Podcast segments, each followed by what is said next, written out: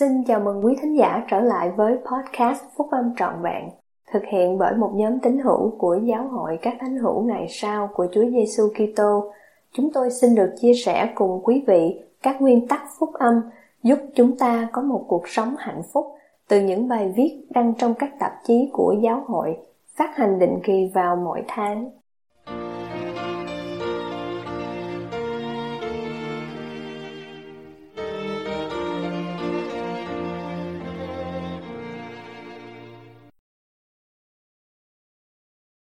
Làm điều đúng vào đúng lúc mà không trì hoãn. Bài nói chuyện trong phiên họp sáng thứ Bảy của Đại hội Trung ương tháng 10 năm 2011 của anh cả Jose L. Alonso thuộc nhóm túc số thầy 70 của Giáo hội các thánh hữu ngày sau của Chúa Giêsu Kitô. Vào thời nay, có nhiều người đang sống trong cảnh buồn thảm và đầy hoang mang những người này không tìm được lời giải đáp cho những thắc mắc và không thể đáp ứng nhu cầu của họ. Một số người đã mất đi cảm giác hạnh phúc và niềm vui. Các vị tiên tri đã nói rằng hạnh phúc đích thực được tìm thấy trong việc noi theo tấm gương và những điều giảng dạy của Đấng Kitô. Ngài là Đấng cứu rỗi, Đức Thầy của chúng ta và Ngài là tấm gương hoàn hảo. Cuộc sống của Ngài là một cuộc sống phục vụ. Khi chúng ta phục vụ người lân cận của mình, tức là đang giúp đỡ những người hoạn nạn. Trong tiến trình này, chúng ta có thể tìm ra giải pháp cho các vấn đề khó khăn của mình. Khi noi theo gương của đấng cứu rỗi, chúng ta cho thấy tình yêu mến đối với Cha Thiên Thượng và vị nam tử của Ngài, Chúa Giêsu Kitô và trở nên giống như hai ngài hơn Vua Benjamin đã nói về giá trị của sự phục vụ, rằng khi chúng ta phục vụ đồng bào mình thì tức là mình phục vụ thượng đế của mình vậy. Mọi người đều có cơ hội để phục vụ và cho thấy tình yêu thương. Chủ tịch Thomas S. Monson đã yêu cầu chúng ta hãy đến cứu giúp và phục vụ những người khác. Ông nói, chúng ta sẽ thấy rằng những người mình phục vụ, những người đã cảm nhận được ảnh hưởng của Đức Thầy qua việc làm của chúng ta, sẽ không biết làm sao có thể giải thích được sự thay đổi đang xảy ra trong cuộc sống của họ. Họ có một ước muốn để phục vụ trung tín, để sống khiêm nhường và để sống giống như đấng cứu rỗi. Khi đã nhận được sự hiểu biết thuộc linh và thấy được những lời hứa về cuộc sống vĩnh cửu.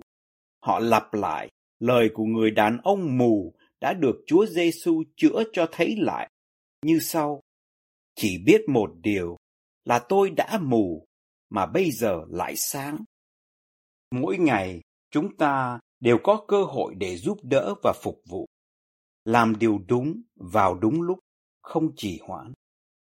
Hãy nghĩ tới nhiều người đang gặp khó khăn trong việc có được một công ăn việc làm, hoặc đang đau ốm, cảm thấy cô đơn, và còn nghĩ rằng họ đã mất tất cả.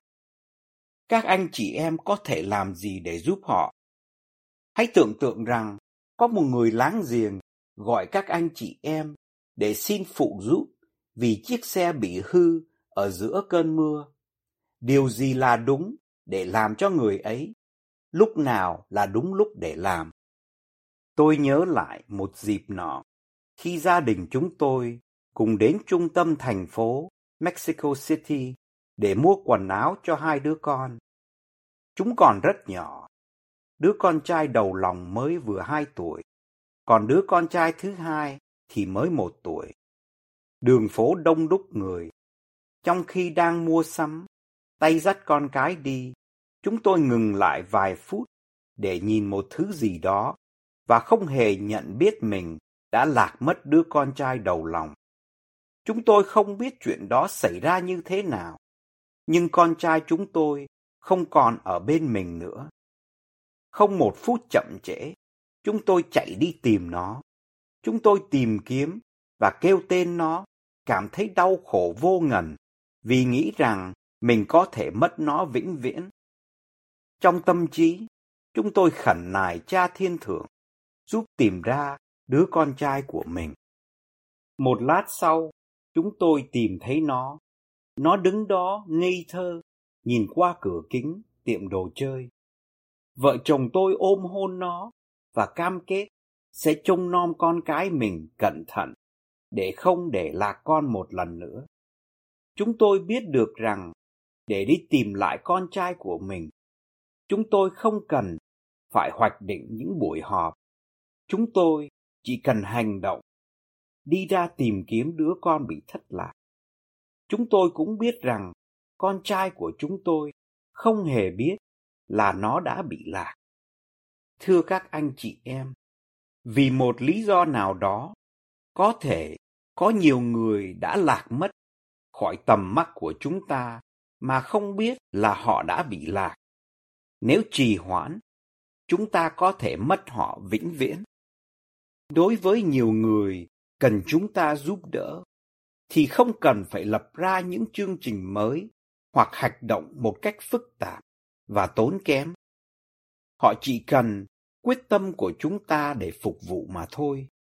Làm điều đúng, vào đúng lúc, mà không trì hoãn.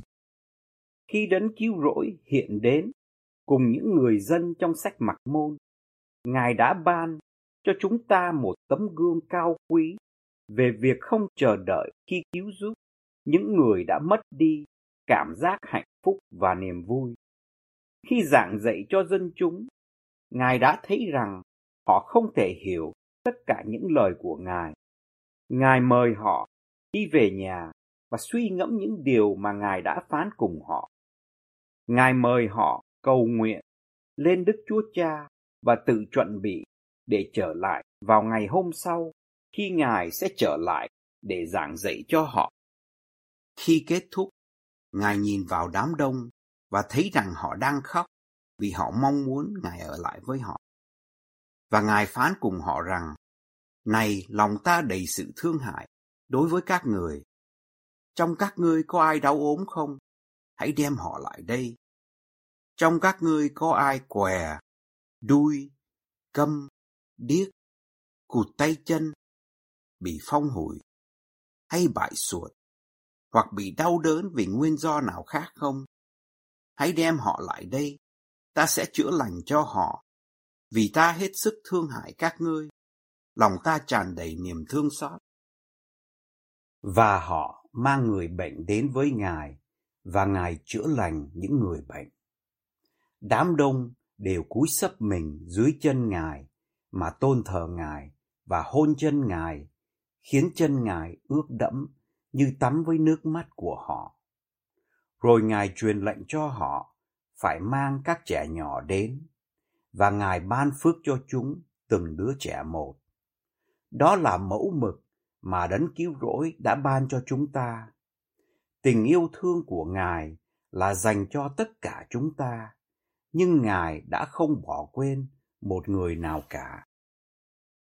Tôi biết rằng Cha Thiên Thượng thật nhân từ, thông cảm và kiên nhẫn.